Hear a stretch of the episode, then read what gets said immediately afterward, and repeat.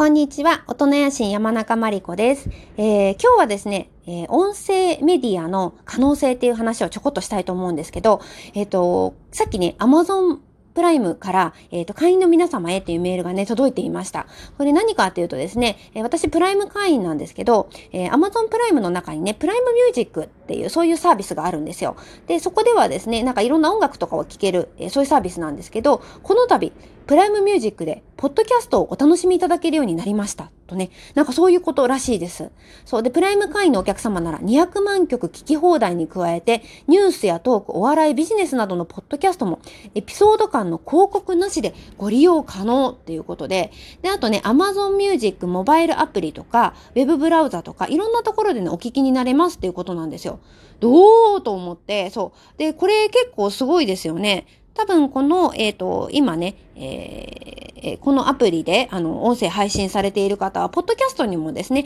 自分のチャンネル持ってる方いると思うので、え、これって聞いてくださる方の可能性が広がるっていうことなので、あの、大チャンスじゃないかなって、うん、思っています。え、ここ近年ですね、なんか自分の、えー、ファンを作ろうとかね、えー、自分ビジネスを広げようっていうことで、えっ、と、SNS とかね、あの、すごいいろんな形で広がってきてるじゃないですか。Twitter とかブログとか。うん。で、その中にあって、音声メディアってね、まだまだ可能性が広い、あの、分野だと思思うんですね。で、やっぱり何か作業しながら、えっ、と、ラジオを聴いてたりとか、音楽聴いてたりとかっていうのありますよね。で、えー、あと私はお料理しながら割と、え音声聞くんですけど、こういうながら聞きの需要っていうのは結構あると思うので、え、その中にあってですね、え、このプライムミュージックと、ポッドキャストが連携したっていうのはすごい喜ばしいニュースだと思うので、なんかどんどん音声、え、配信をですね、私も続けていこうかなと思います。実は私ね、ちょっとあの、スタンド FM っていう別の方でもチャンネルを持っているので、え、まあこっちで発信したりあっちで発信したりとか、いろいろやっていくと思うんですけど、ぜひね、あの、フォローしていただいたり、えっ、ー、と、お便りとかもらえたら嬉しいです。ありがとうございました。